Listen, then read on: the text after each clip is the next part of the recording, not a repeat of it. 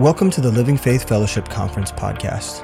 The Living Faith Fellowship is a peer network of like minded churches united under a single biblical authority and one common mission. You're about to hear a message from one of the many conferences hosted by the Living Faith Fellowship every year. We pray it's a blessing. Before I begin today, um, I want to say thank you to Brandon for leading us the last two days in regards to Discovery Bible Method. And uh, guys, thanks for being patient with your hands up. We do have someone. Okay, and then we have people running, runners. We're making more copies. We're making more copies. So you could keep your hands up, but they will get very tired. So you might want to might want to hold on. Um, so are we out of handouts? We're. Okay, so uh, people will start running back in. You can put your hands down. Um, I see that hand. Uh, we'll get into it, but yeah, we're getting it printed. Um, I want to thank Brandon though uh, for leading us in the Discovery Bible Method conversation. Again, this is a methodology that uh, has been used and used in a uh, successful manner, mind you. Uh, I also want to say thank you to everyone who uh, was helping yesterday with the the tutorial, the you know the the mock-up, if you will. Uh, that can be difficult, you, you know, because we're we're kind of it's a little bit of make believe, you know, because you know you're you're sitting together and, and you're sitting with other people from other churches, but hopefully what was seen from that is a process and hopefully what we could have done is walk through uh, the four to five steps that brandon gave us in regards to praying together reading the passage together unlocking the theme of the, the text together dissecting the actual passage and then making personal application. I was talking to uh, one of our guys at Living Faith last night, I think it was, and uh, one of the things that you uh, can struggle with over time is that application part. Because every week you meet, or every other week you meet, if you're constantly looking for new application, uh, sometimes that can be difficult, right? Uh, and I, I think what we're trying to do at times is we're trying to make life changing application every two weeks. And that doesn't work, right? We're, we're not trying to like change your life every two weeks. What we're trying to do is, is see how you can choose to be obedient to the Word of God again. I'm going to choose to obey today. And so, if you can have that heart, and please, uh, you know, be gracious for me. I'm, I'm, I'm, you can tell I'm not myself with my voice, but if if you can consider that last part, because I'm telling you, that will be the part that will want to diminish over time is that personal application. And what replaces personal application is always academia. Application is always replaced with an academic model to where it just becomes head knowledge. And so, whenever you're with your group, whether facilitator or a part of it, listen, all we want to do is look for ways that we can obey God's word. This is what the Bible said, and I want to do it. And, and, but so often we want to make it really kind of like this big thing, and it's really not about making it sexy or, or huge or big. It's just, what did this text say? I'm going to try to do what this text says. This verse said this. God help me to, to live this out. And so uh, that's, you know, a little bit of a, a recap maybe for, for DBM. Um, you know, we don't have a ton of time for questions, but is there anything based upon uh, Thursday or Friday um, where you're thinking, man, I did have one question and, and I don't even have a guy to run around? Just yell it out, I'll repeat it. I don't know if this was shared yesterday because I missed, but um, when you're getting to the end of, or I guess this would be today's question,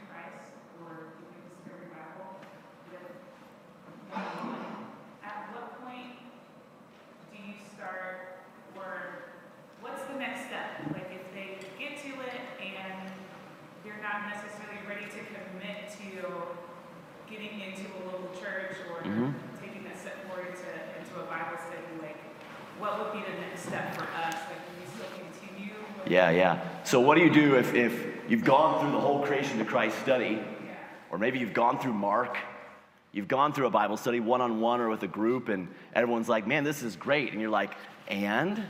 And they're like, it's cool. You're like, anything else? Nope. But I enjoy you, right? I think there's a great opportunity to continue. I would think there'd be a great opportunity to, especially if you've gone through creation to Christ. Obviously, we're asking questions. We're wanting to lead them. We're wanting to guide them to, to make a decision. But at the same time, uh, one of the things about creation to Christ, one of the things about DBM is, is it, it, it's not really trying to gear for that like confrontational dot, dot, dot. It's like I'm wanting to navigate a friendship with a person. I'm actually not trying to be transactional with, with the lost to where, well, if you're out, I'm out, right? Or if you're not gonna get saved, I got, I don't have time for this. I'm gonna, you know, wipe my, you know, the dust off my feet. Now I wanna keep engaging this person. And so if the person is willing to continue studying the Bible with me, I wanna continue. And so that's where you would speak with your pastor, uh, or if this is just something that you're doing independent, pray to ask the Lord to give you wisdom on, on how, to, how to continue going and saying, like, hey, would you, this was, this was a good time. Was this a good time? And they're like, yeah, actually, I really enjoyed this. Uh, and you're catching a drift that, like, but I'm not going to your church, and, or, and, and mainly, I'm, I'm not gonna, I'm, I'm not a Christian. Uh, you know, I, I, I appreciate you, but not, not yet. Would, would you want to keep doing this? And if they're like, actually, yeah, I would say let's just keep, keep the ball rolling. And, and I'll tell you, there's, there's, there's safety in a multitude of counselors. And uh, there's something that happens when two or three of the body of Christ come together. And so if you have for a season been doing one on one, maybe try to introduce them to, to meet a friend as well. Because there's something that, that's cool that happens when uh, the Word of God is established by two or three witnesses. And now it's not just you declaring truth, it's like, wait a second, your friend says the same exact thing as you. Do you guys like meet and talk about this? No, no, it's, it's the Word of God. And so, anyway, I, I hope that helps. Uh, maybe not. Um, okay, yeah, yeah. Uh, sometimes uh, we see in our study, like everyone has like a different amount of preparation for the passage. So it's like some some people have like this amount of preparation, and some people has like this. So when a, when our leader asks this question, like it happens like some like a couple of people dominate all the Bible study, and also like when you have like a lost person, like they they, they in the beginning they speak something, but they kind of realize what they said, said is wrong, and they kind of like shrink. Um, yeah, that's a tough So I'm one. wondering, like, how do you like encourage the all like all the people like negative service lost or like they have no like preparation or whatever it is, like how to encourage all people to participate in this in the discussion, like. This is a really good question, my, by, by the way. Uh, you have some people who, who study a ton for the text. Some people are studying, but maybe not as much. And, and then when it comes time to have our, our Discovery Bible method, the people who have really studied, what, what do they end up doing? They're excited, they participate. And, and, and, and they, they maybe in some ways we can say even they dominate the conversation, not in a harsh way, but they're just excited to share. And then some people who maybe are new to the Word of God, they maybe the first time they come and like, oh, I don't know, this makes me think of this. And all of a sudden they realize they're like, no, you know, and they drift back. It's a really good question. I believe the facilitator has a, a large role in Bible study in, in controlling the atmosphere and in situations where someone's really zealous and they want to keep talking. This is a situation where maybe the facilitator, maybe not even during the Bible study, although that's an opportunity, uh, to where they can say, Man, bro, you are killing it. This is awesome.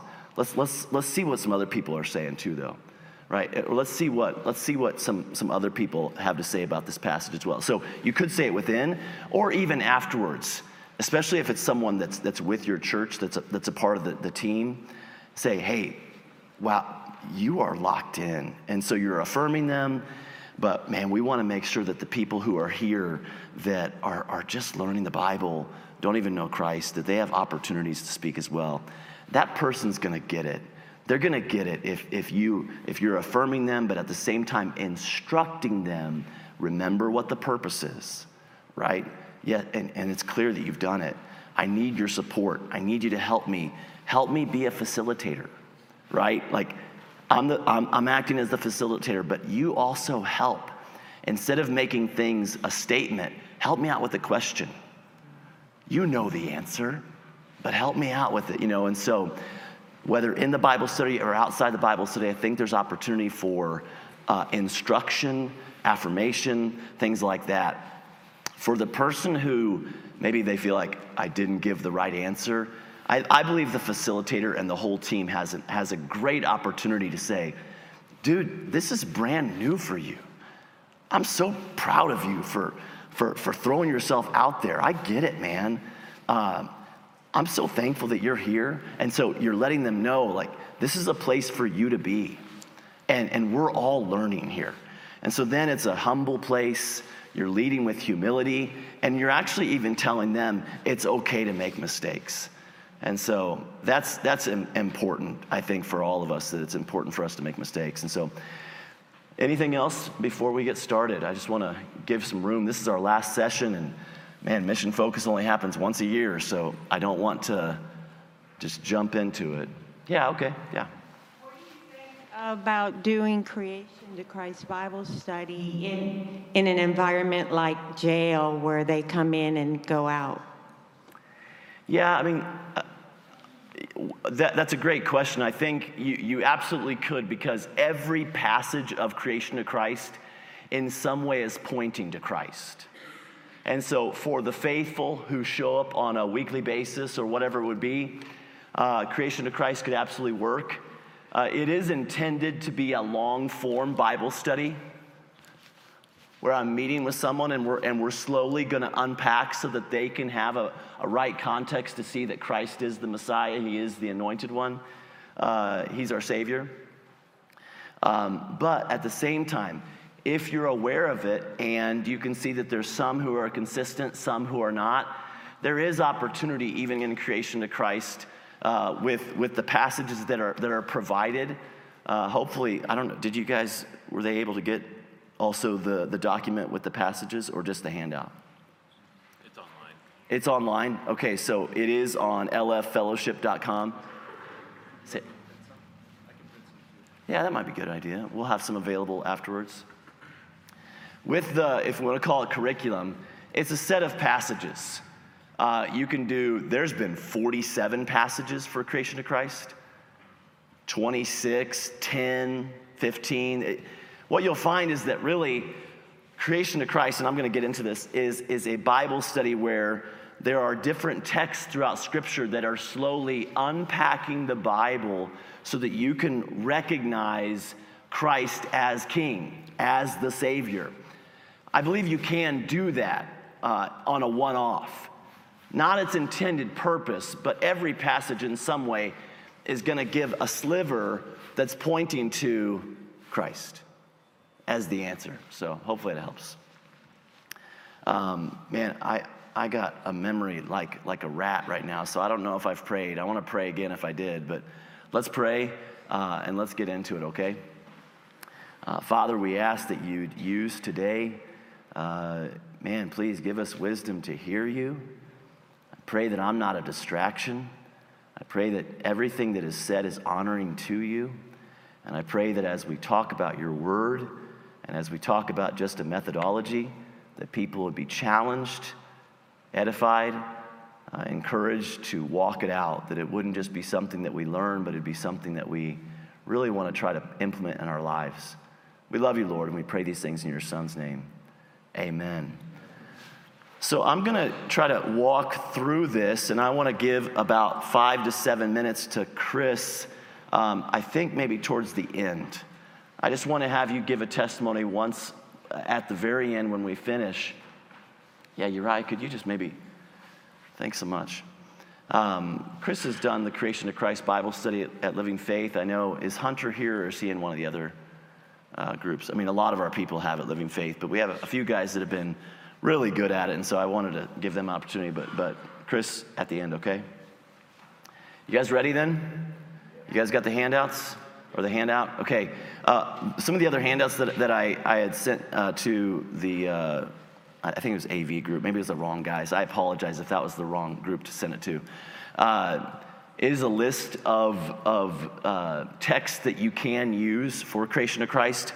And there are some other things that, that I, I made available, and I think you were saying that that's online, right? Okay, great. Proverbs 25 11. Proverbs 25 11 says, A word fitly spoken is like apples of gold in pitchers of silver, which means, quite evidently, that there are also words that may not fit. Right? When you read that verse, a word fitly spoken, what's it like? It's like apples of gold on pitchers of silver. Well, if that is true, it also means, means that there's, there's words that, that don't fit. Sometimes words, when, when you speak them, they're not fitting appropriately, and there will be no profit to them, and they will appear out of place. Proverbs 25 25. As cold waters to a thirsty soul, so is good news from a far country. And so it proves to reason that cold waters in a blizzard are not as satisfying, right? It's not as satisfying when, when the situation is, is, not, is not fitting for the moment. Isaiah 54 The Lord God hath given me the tongue of the learned, that I should know how to speak a word in season to them that is weary. This verse makes me think of Job's friends. Those guys were they were spitting knowledge all over the place, and yet none of their statements had any direct benefit to Job's situation. So often Christians they have great amounts of insight into the word of God and we've we've gone through LFBI and graduated and, and uh, you know it's been a, I pray a good thing and, and, and it's good for us and we, we learn a lot of the word of god and we have these great insights and we go to good bible believing churches. But sometimes what we learn of the scriptures has little to do or has lasting effect on the weary soul so we spend all of our time studying the scriptures, and yet we're not considering how that word can be used for the soul that's weary and lost and hurting. Ecclesiastes chapter 12, verse 10 says, The preacher sought to find out acceptable words, and that which was written upright, even words of truth. That, that he was looking for acceptable words for that proper season, for that proper moment. I'm sorry, guys, I don't have the, the ability to project my voice like I, I would normally, and so I, I hope I don't sound like I'm just in this monotone voice carrying through. I think too often, though, we as believers are focusing on the wrong things. We crave knowledge instead of virtue. We long to be wise when God simply desires our obedience. John 1 22. They, then said they unto him, Who art thou that we may give an answer to them that sent us? What sayest thou of thyself?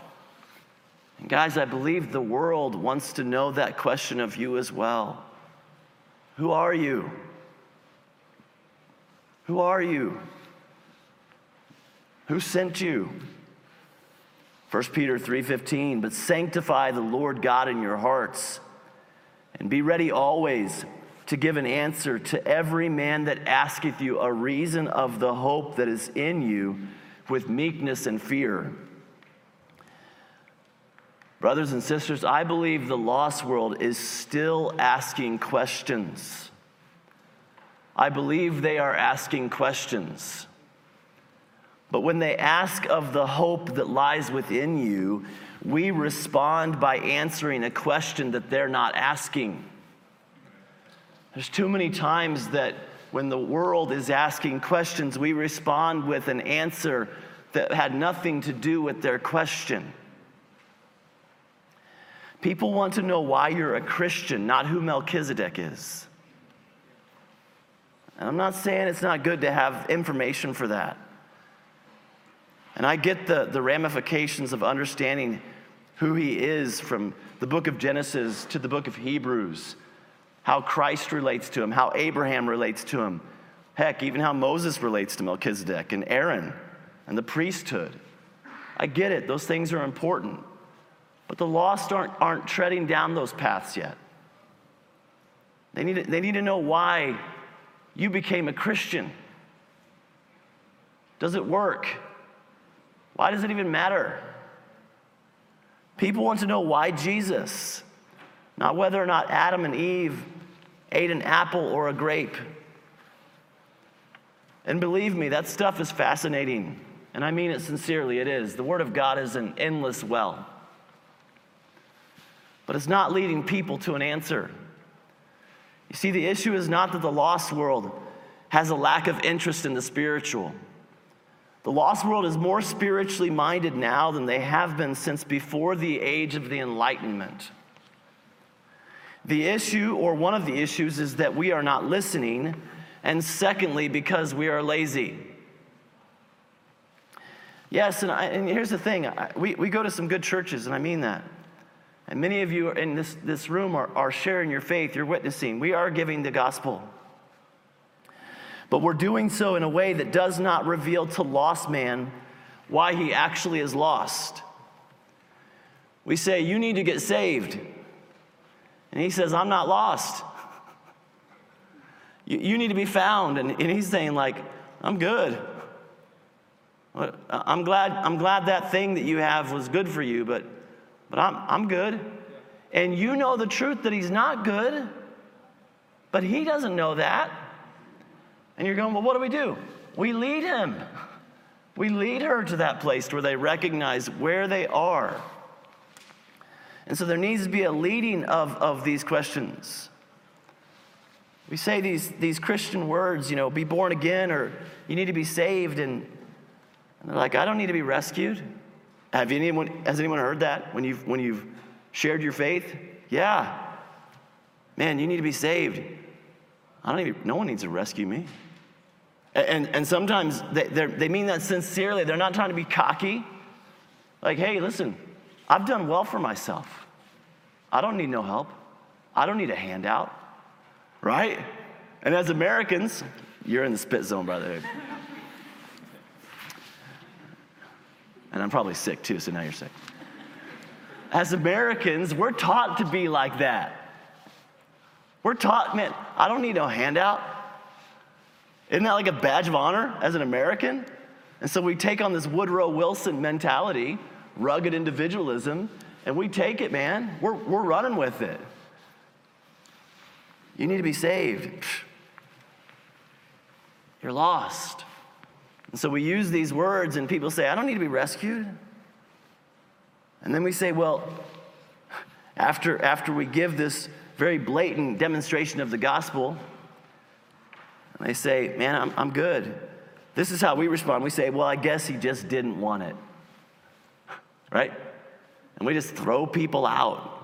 I guess they just didn't want it. Listen, he doesn't even know what he doesn't have. Our gospel witness becomes inept, not because of knowledge, but because we are not considering the questions people are asking. And secondly, we are not showing the world a contextualized gospel. As we know in Bible study, context is key, right? I loved how Brandon said it uh, yesterday. Someone had a question, or maybe it was two days ago. How do you walk through making sure people understand the, the Bible principles that we all know and love? He's like, it's not that you just set aside 15 minutes to talk about the rule of first mention you just in conversation, you just you just you just let it kind of flow into the study and you just walk it in and and all those things. And, and so we know in Bible study that context is key. If we keep giving a thirsty soul a powdered donut, right?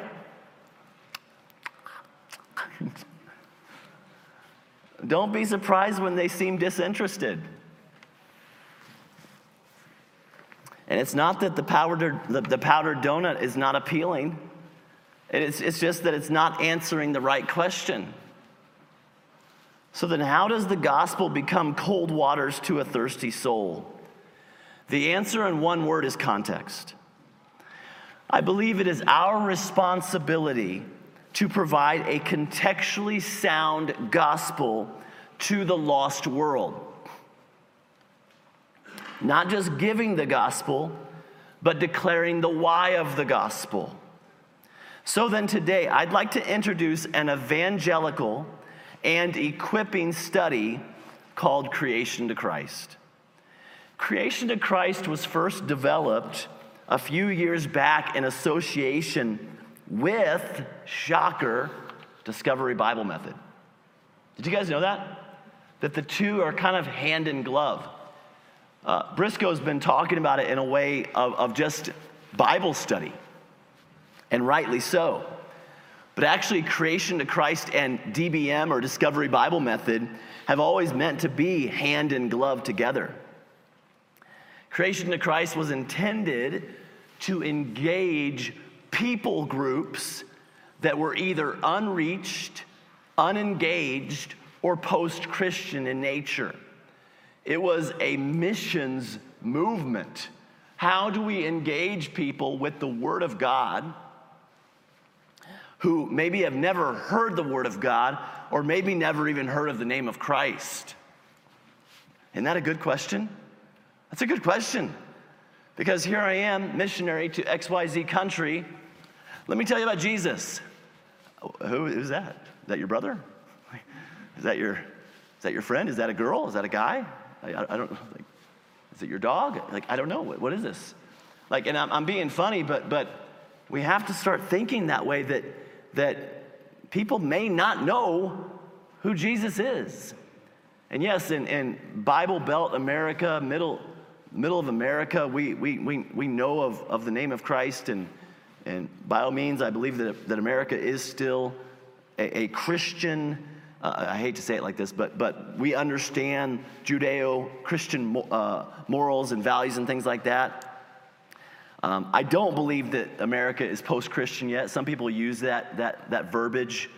Um, we're, we're, we're quickly getting there, um, like, like Europe and things like that. But that was the reason for the development of this creation of Christ study. In some instances, the creation to Christ story was told in picture format. Uh, in places where there was a lack of literacy, uh, missionaries would show up to villages and, and locations and they would show pictures, very symbolic pictures, very iconographic pictures, and they would explain with a visual the creation to Christ story. The Bible study is simple in nature, and, and I mean this sincerely. It is essentially a series of passages from the book of Genesis to the Gospels.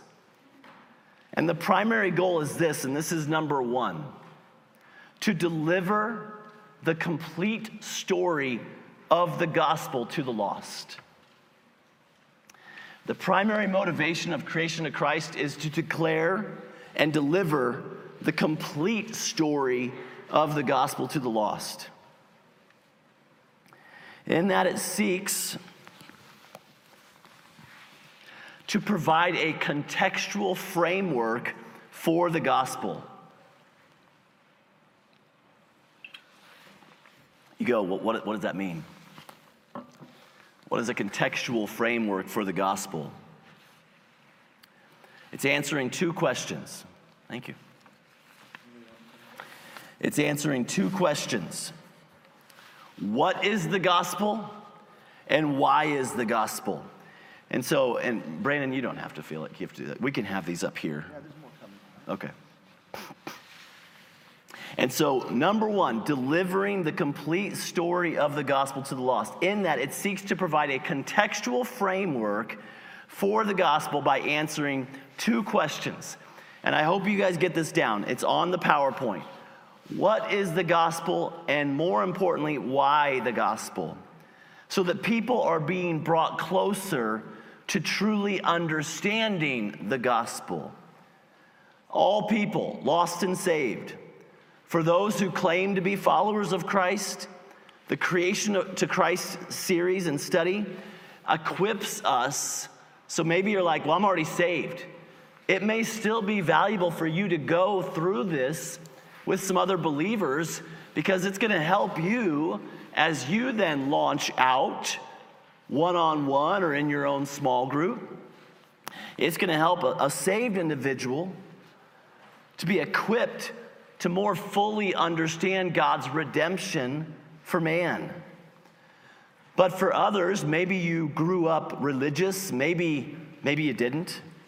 Possibly they've gone to church their whole life, but have never made a personal decision to accept Christ as their personal Savior.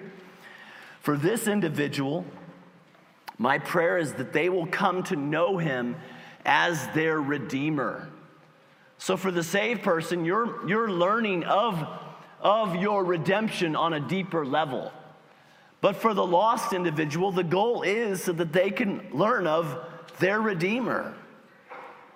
And so here is one of the main points of the creation to Christ study that at some point, this is the goal, at some point, all people will be confronted with the fact that we are sinners separated from God.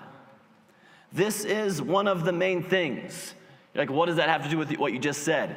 It has to do with redemption and being redeemed. And if you need to be redeemed, what does that mean?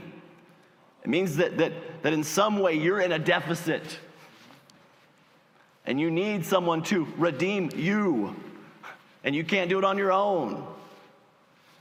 That you're a sinner, that you're separated from God. Isaiah 59 1 and 2. Behold, the Lord's hand is not shortened, that it cannot save neither his ear heavy that it cannot hear. But your iniquities have separated between you and your God, and your sins have hid his face from you that he will not hear. Sin brings separation. This is important. What does this answer? Remember what I said earlier? You need to be saved. What's the response? I don't need to be rescued. What did, what did we just now accomplish? Hopefully, by studying the scriptures together, they can then see for themselves oh, wait a second. Wait a second. You're saying because I'm a sinner, and if, if most people are being honest, they can acknowledge that, that they've done wrong, that they've sinned, okay? If they acknowledge their sin, and now they recognize that their sin does what? What does their sin do? It separates them from God. And I need to be unified to my Maker. I need to be reconciled to my Maker, my Creator God. See, what we're doing in a slow manner is we're answering those questions, we're filling in the gaps so that it's not, although confrontational gospel uh, witnessing is great, uh, we, we, we should do it. But if we're wanting a long form and we're wanting to, to do a Bible study format of evangelism, creation to Christ allows to answer these questions that can, that can become rebuttals at times. Right? I, I, I, don't need, I don't need a savior, I'm okay. Well, physically, maybe you have the job, you have the family, you have the health, you have all the things that you need, and so you don't need to be rescued. But now we're starting to introduce a spiritual conversation that you are spiritually lost, that you, are, that you have sinned, and that your sins have separated you spiritually from a thrice holy God.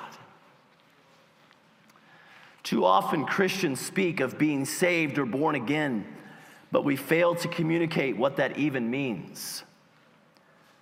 Well, you know, I, I accepted Christ as my Savior. And that's, that's true, and it's a great statement, but what does it mean? How do we communicate these things so that the lost can understand and can walk with you? And I'm not trying to shame anyone. This is not trying to embarrass people or like, you've been doing it wrong the whole time. That's not what I'm saying.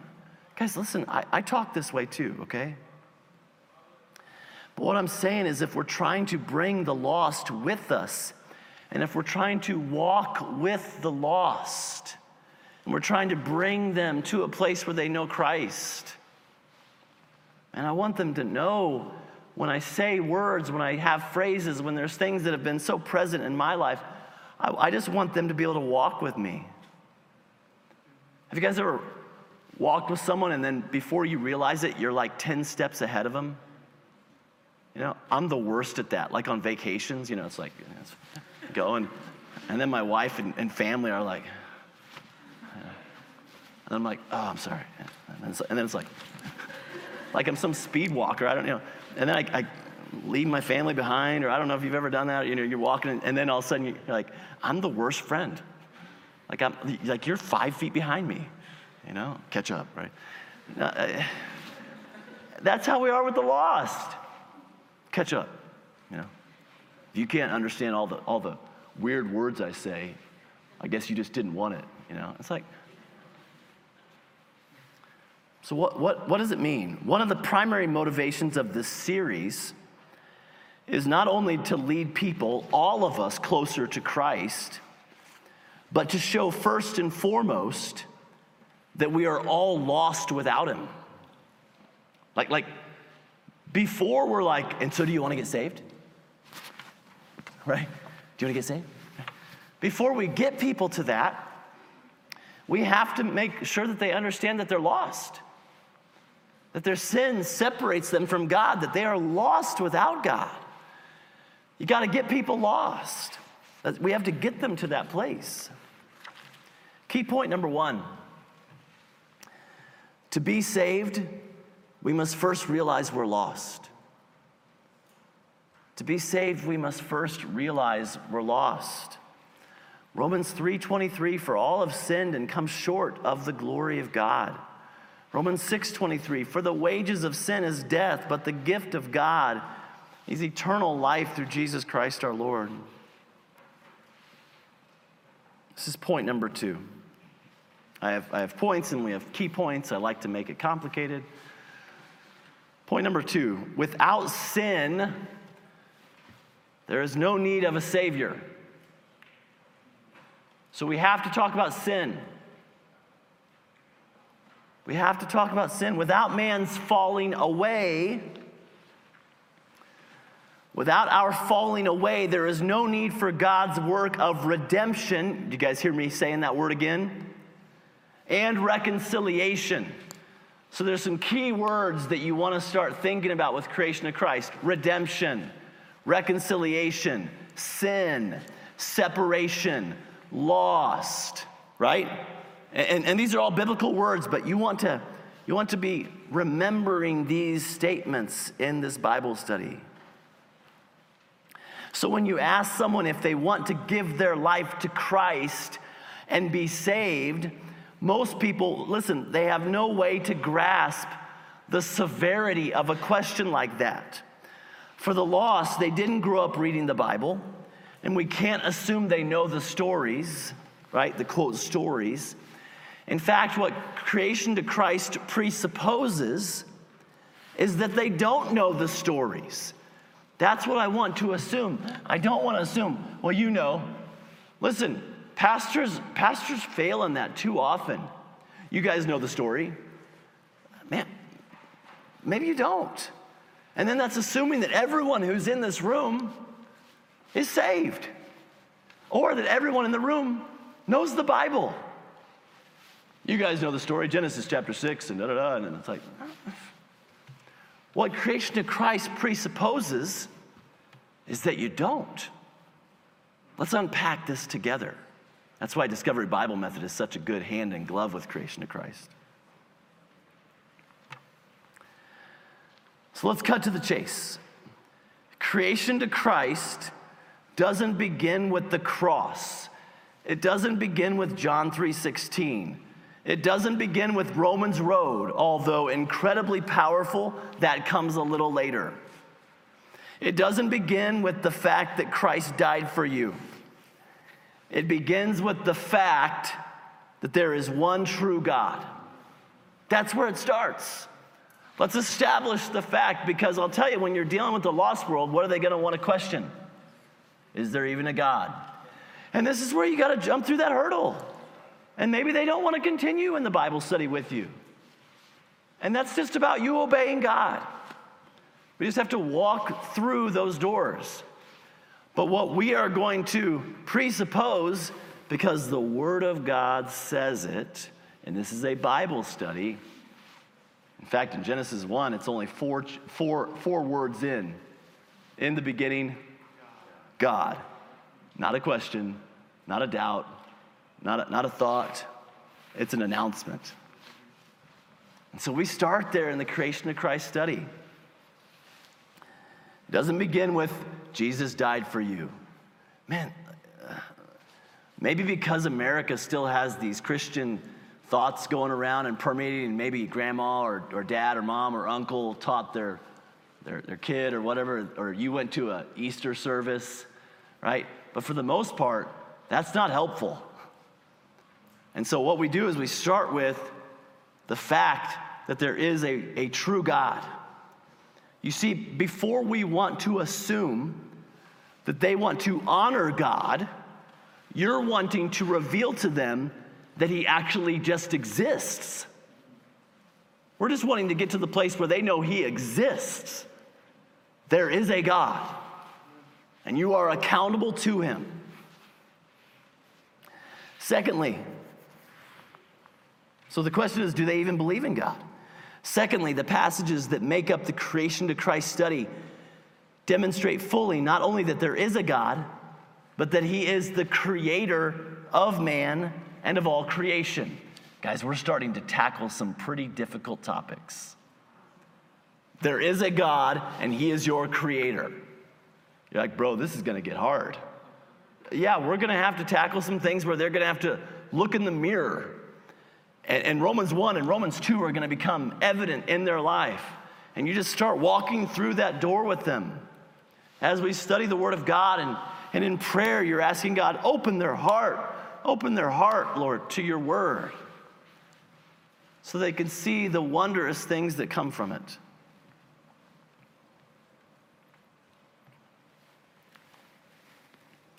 And so not only do they, do they acknowledge that there's a God, but they're acknowledging that He is their creator and the creator of all things. But then a horrible thing happens in Genesis chapter 3. Do you guys see how I'm telling it as a story?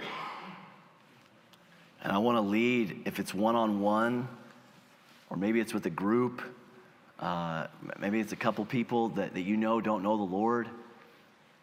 I want to I want to keep telling the narrative. Man, remember what we talked about last couple weeks? Man, there is a God. He's the creator. Man, I want to tell you something though. Something horrible happens.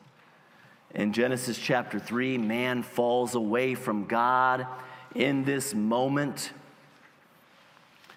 Man loses his innocence before God and inherits a sinful nature. And so, ever since Adam's fall, we have all been born sinners.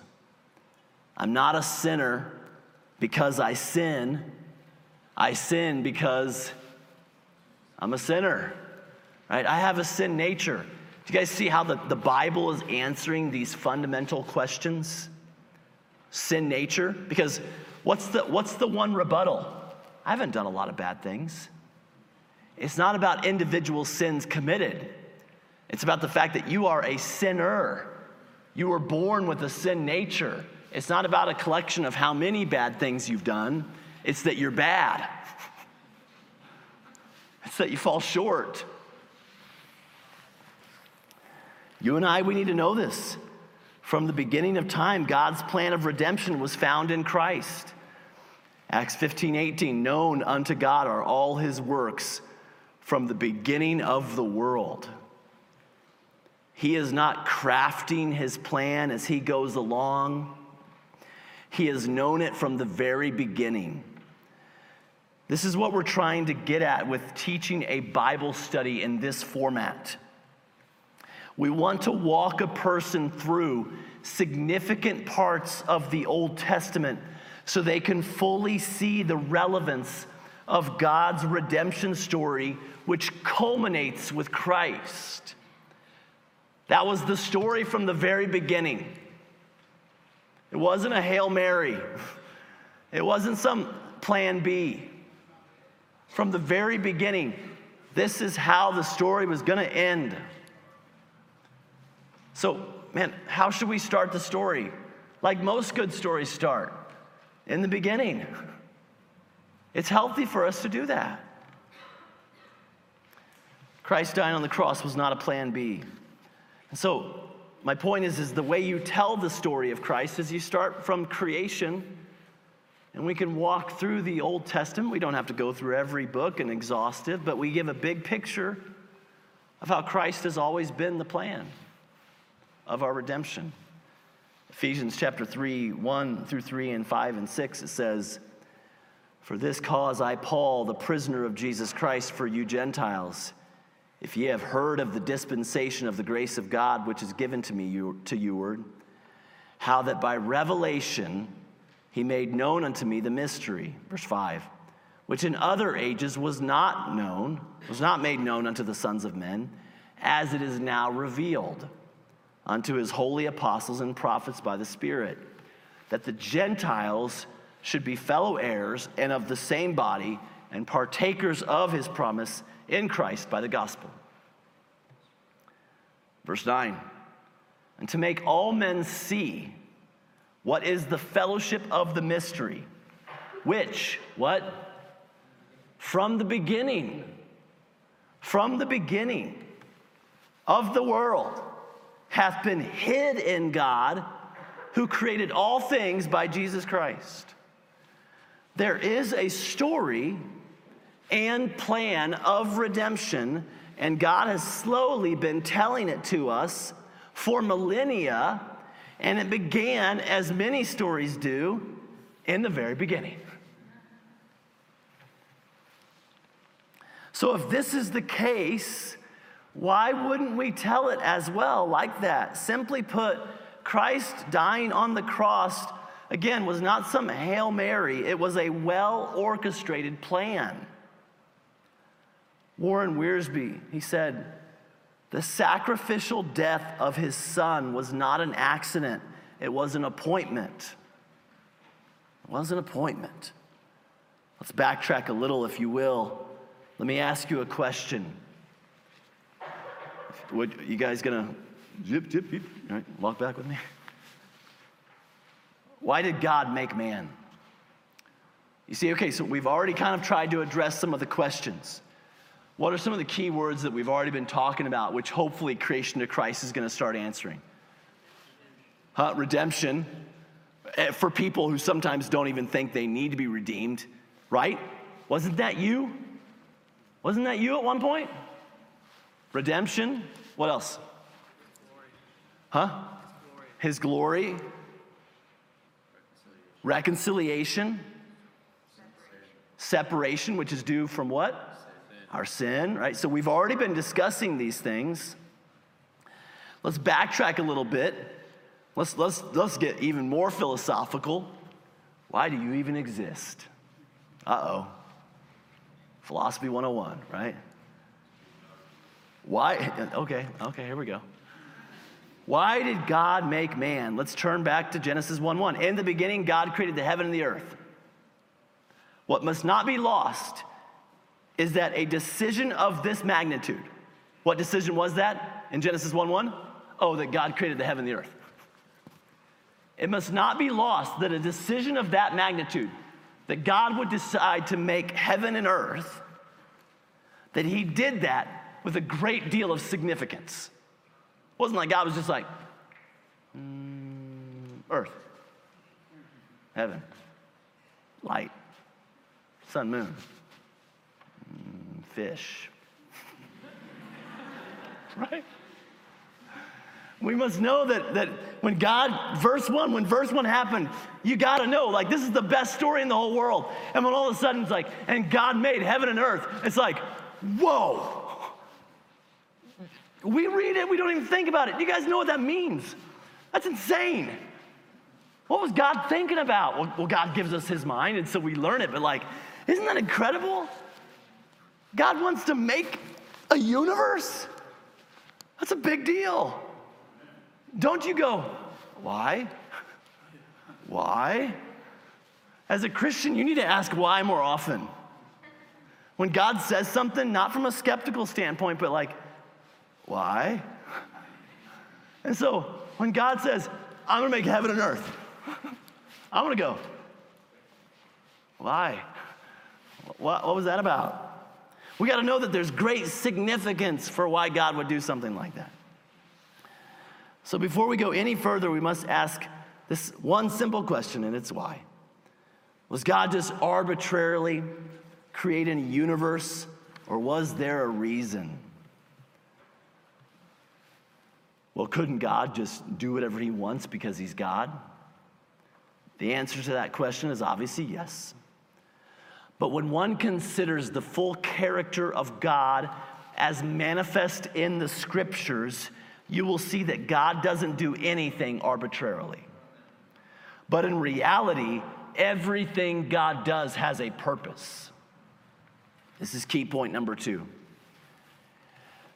Our creation comes with great purpose and significance.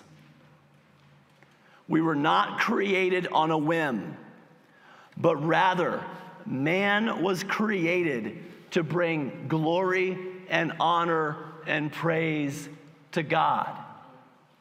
Now you're like, this seems like a separate point. It is absolutely not a separate point in regards to the creation to Christ study. It is so integral to everything that you're about to say. As we've talked about sin and separation and redemption and reconciliation and man's lostness, all of those things are going to tie up and connect to this very point that God made you with a purpose. How many people are looking for purpose in this world? This study says you can have it and you are made with it. How many of your friends are, are taking their own lives? I've had too many. I'm not, I'm not exaggerating. I've had too many. And it breaks my heart. And you want to know why? Because they don't think they have purpose. And yet, the very body that you've been given, even in its cursed state, God says, I want to undo that with my purpose, my plan, my order. You, this creation, was created with great significance, with great purpose. Walk in it. Walk according to the design that God gave you. This was not an arbitrary decision on God's part. Let's create some context. Revelation chapter 12, verses 3 and 4. And there appeared another wonder in heaven. And behold, a great red dragon having seven heads and ten horns and seven crowns upon his heads. And his tail drew the third part of the stars of heaven and did cast them to the earth. You're like, what the crap, Dan? Like, what does that have to do with anything, right? In the Gospels, we see Christ speaking with his disciples in Luke 10 18. And he said unto them, I beheld Satan as lightning fall from heaven. Isaiah 14, 12, and 15. It retells the story of Satan's fall. and his prophetic demise. How art thou fallen from heaven, O Lucifer, son of the morning? How art thou cut down to the ground, which didst weaken the nations? For thou hast said in thine heart, I will ascend into heaven. I will exalt my throne above the stars of God. Right? Did, did you guys see that in Revelation 12? The stars of, of heaven, the stars of God, right? That, that this dragon took a third of the stars with him. And I'm talking about the fall of Satan, the fall of Lucifer. You said in your heart, I will ascend into heaven. I will exalt my throne above the stars of God. I will sit also upon the mount of the congregation and the sides of the north. I will ascend above the heights of the clouds. I will be like the Most High. Yet thou shalt be brought down to hell to the sides of the pit. In these passages,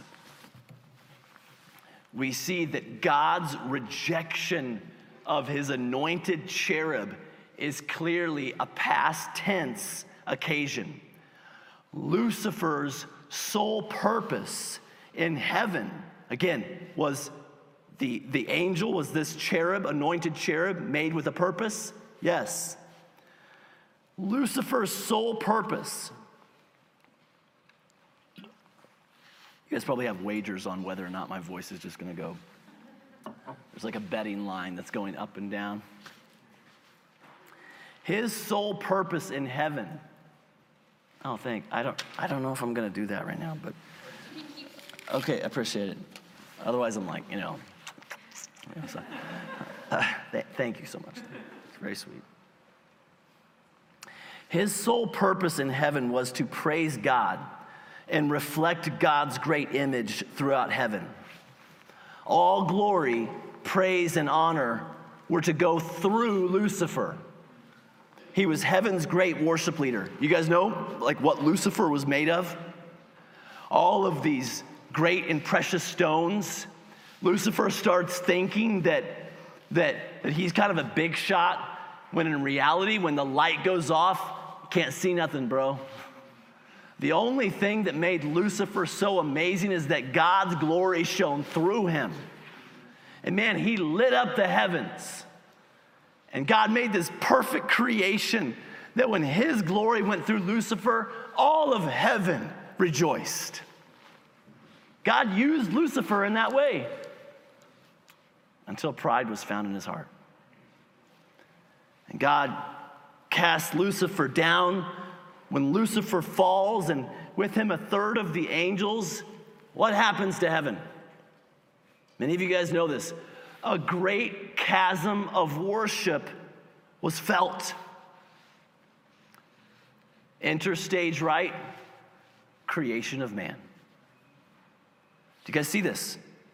Now, I'm not saying that creation to Christ has to go to this level. In fact, probably if you go to, to the weeds of this depth, you may lose some people, okay? I'm trying to give you context as to how you can lead this conversation. There is a purpose to your significance. There's a reason for why you were made. And the reason wasn't just God had a whim.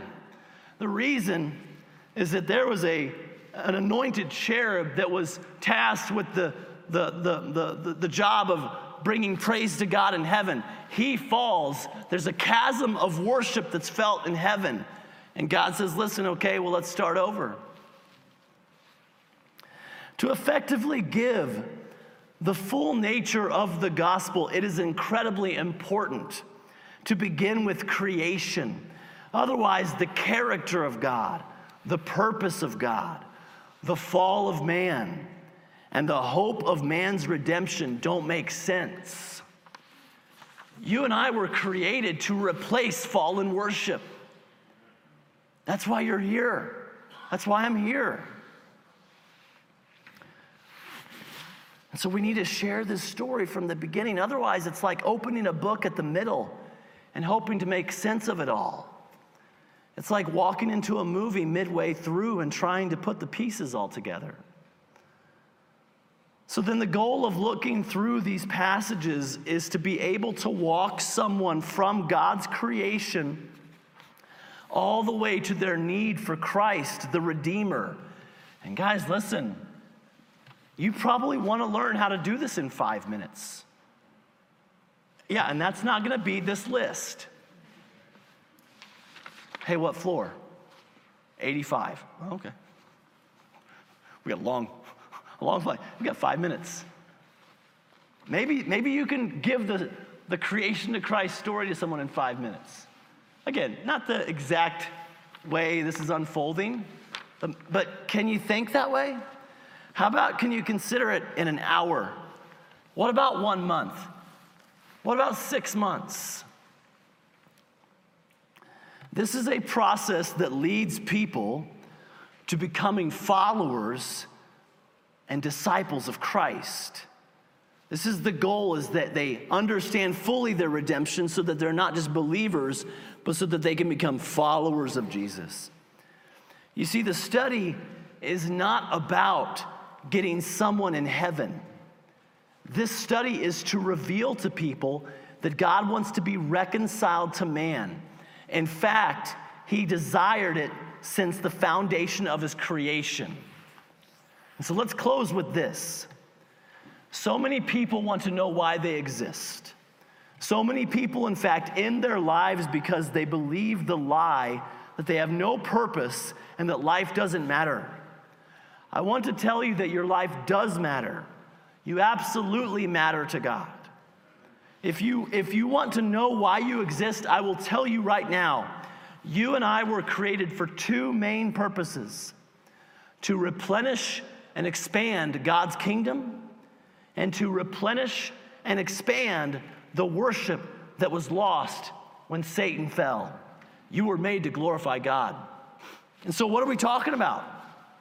Lostness, sin, separation, redemption, reconciliation. But what are we also talking about? A kingdom, right? A king. We're talking about an adversary. We're talking about purpose. We're talking about a mission. Guys, creation to Christ has all of that, and they're not even saved yet. Can you imagine what happens if they all of a sudden say, Hey, bro, I'm in. I'm in. You're not now having to walk them through all of these things.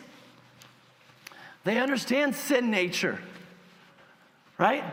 They understand redemption, reconciliation. They even understand the kingdom and a king.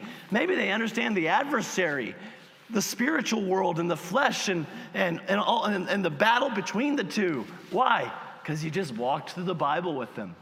And so by the time they're wanting to get saved, man, it's like, wow, what's the point of me being saved? Because Jesus loves me. Okay, yeah, great. Because God wants me to be a part of his kingdom, his family. And his kingdom was, was ravaged by sin. God wants to fill his kingdom back up with worshipers. How cool is that?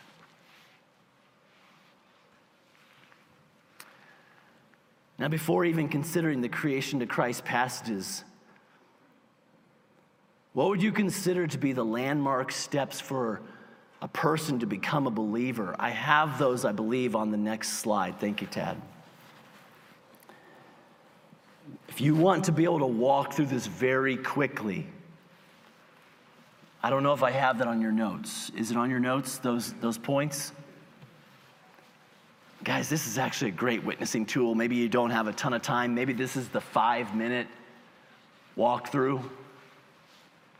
Number one, that there is a God.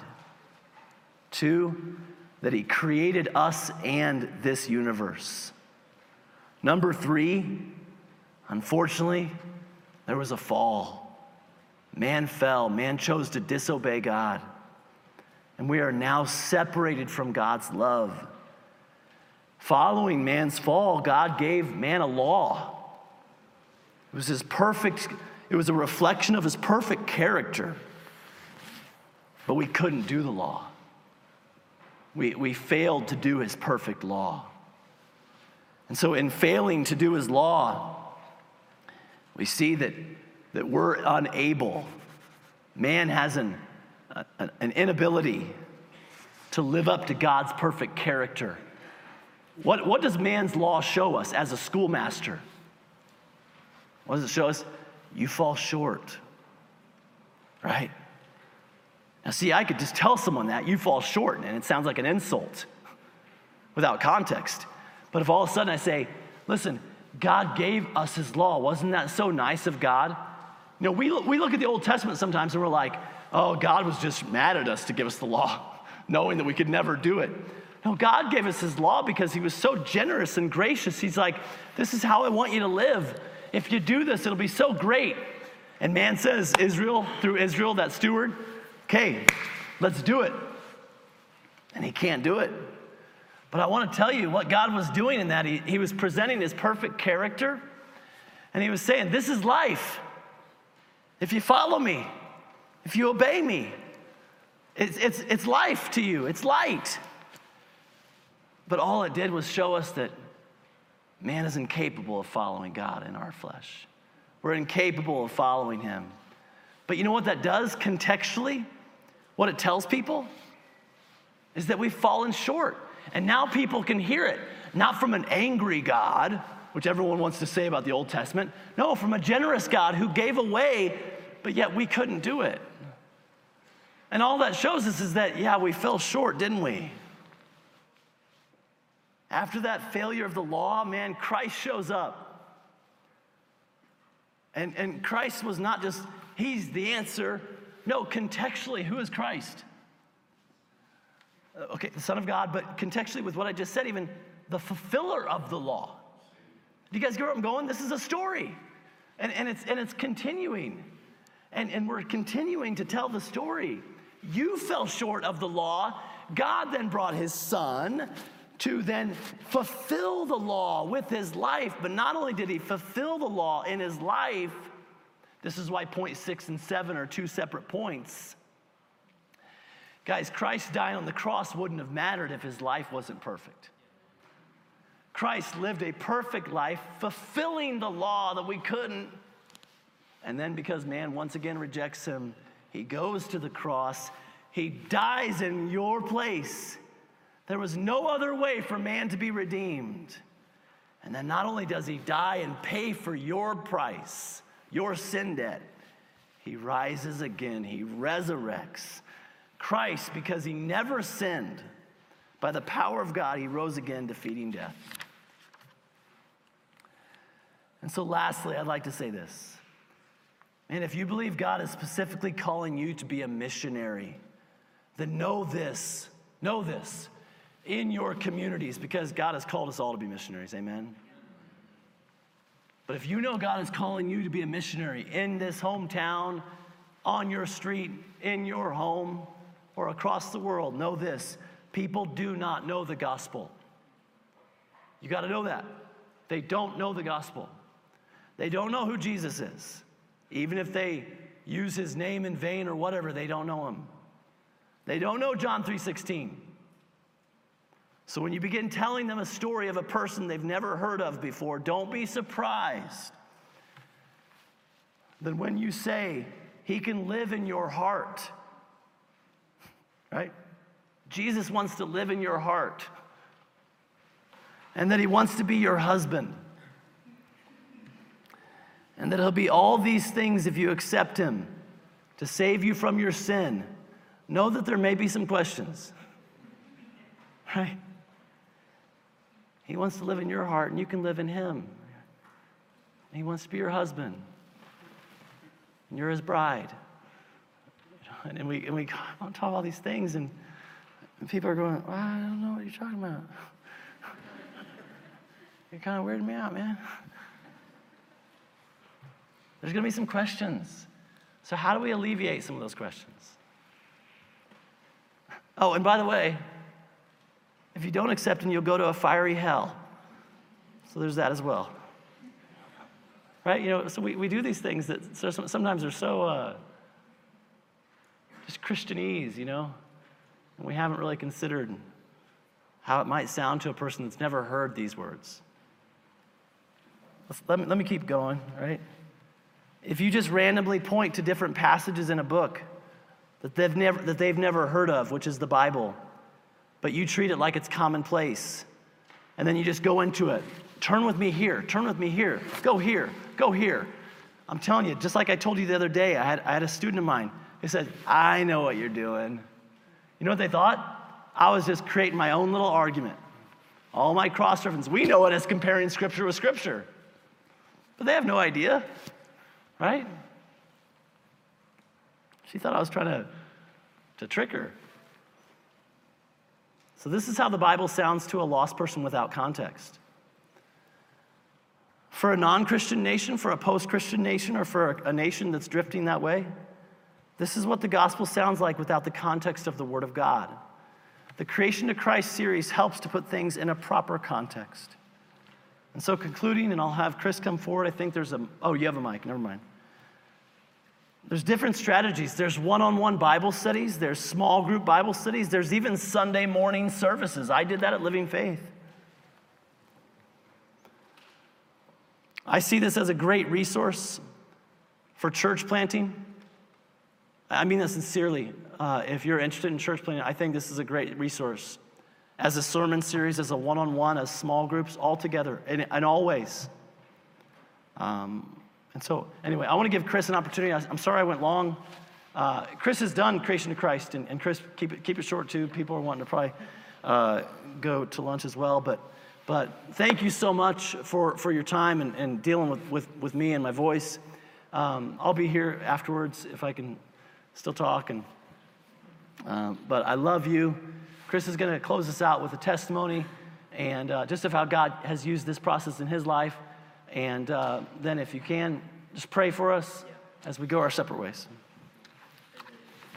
Are we supposed to be out of here at 12? We are. Cool. Five minutes. Just, just five minutes, Okay. if you can. Um, I'm Chris. I go to Living Faith Lee's Summit. Um, I'm a creation to Christ enthusiast. It's my strawberry jam. I love it. And it's because I've seen God do really cool things with it. Um, what is most exciting for me is about this is that I grew up in a Catholic background where the Bible is out of your hands, right? You have to rely on a middleman to have a relationship with God. You have to rely on someone to tell you what God is saying. And I've seen this study be used to put the Bible back in the hands of the common man, to where people coming lost or baby Christian can feel confident enough to, to have a personal relationship with God, to, to have a handle on the book, to, to ask uh, questions, processing the implications of, of what we're covering as a group. It's, it's really exciting. And so I got saved in 2018 and by 2019 i had went to school at colorado school of mines and i started a campus bible study and I, I love evangelizing and so the bible study there's a ton of people coming to it but no one came a second time. Because it, we were going through a passage and to be honest it was just the chris show. Like they would come and i would just give a ted talk about the passage we were in because I, I just i didn't know to be honest. And at halfway through the school year semester, I, I came back uh, to Kansas City and I, I received this, this content and got equipped with the tools for Discovery Bible Method and Creation to Christ. And within three months, there were 20 people consistently coming to the Bible study. There were people signing up for discipleship, there were salvations. Uh, I, I, had the blessing of, of meeting Rob Sanders, and the Sanders family out in Colorado, and and I got to to labor with them. And uh, COVID happened, I had to get sent home. But the people that were going to that Bible study that started discipleship, they got saved. That's remaining fruit. They they stayed at Colorado. One of the guys that I got to lead to the Lord is being discipled by Rob even now. It's really exciting. Um, I, I came back to Lee's Summit and uh, I, I led the Bible study again, and it was there were a lot of uh, people who grew up Catholic coming to the Bible study and got to see what the Bible actually said. They never opened the book before, and they got to meet God personally, and and there were salvations and. Uh, one of the gals I went to high school with signed up for discipleship and is getting discipled by my wife, and, and she is a completely different person because she got to see this facilitated study to answer all the questions that she was skeptical about because of what the Catholic Church had taught her. Um, most recently, I'm leading the Bible study with a lot of the of my coworkers, and uh, it's it's a OTM uh, our college ministry Bible study, and there's a huge group of people who they don't know anything about the Bible. They have a lot of misconceptions, and as we as we work through this content, that's very it's very deductive reasoning in nature. I mean, it's as as Dan was saying, pretty much any question you have is naturally answered just as you progress through the passages. Um, it it's sweet because originally I thought that leading a Bible study was about knowing all the right stuff and, and doing, doing all the things and being a good orator, being personable, being a good facilitator.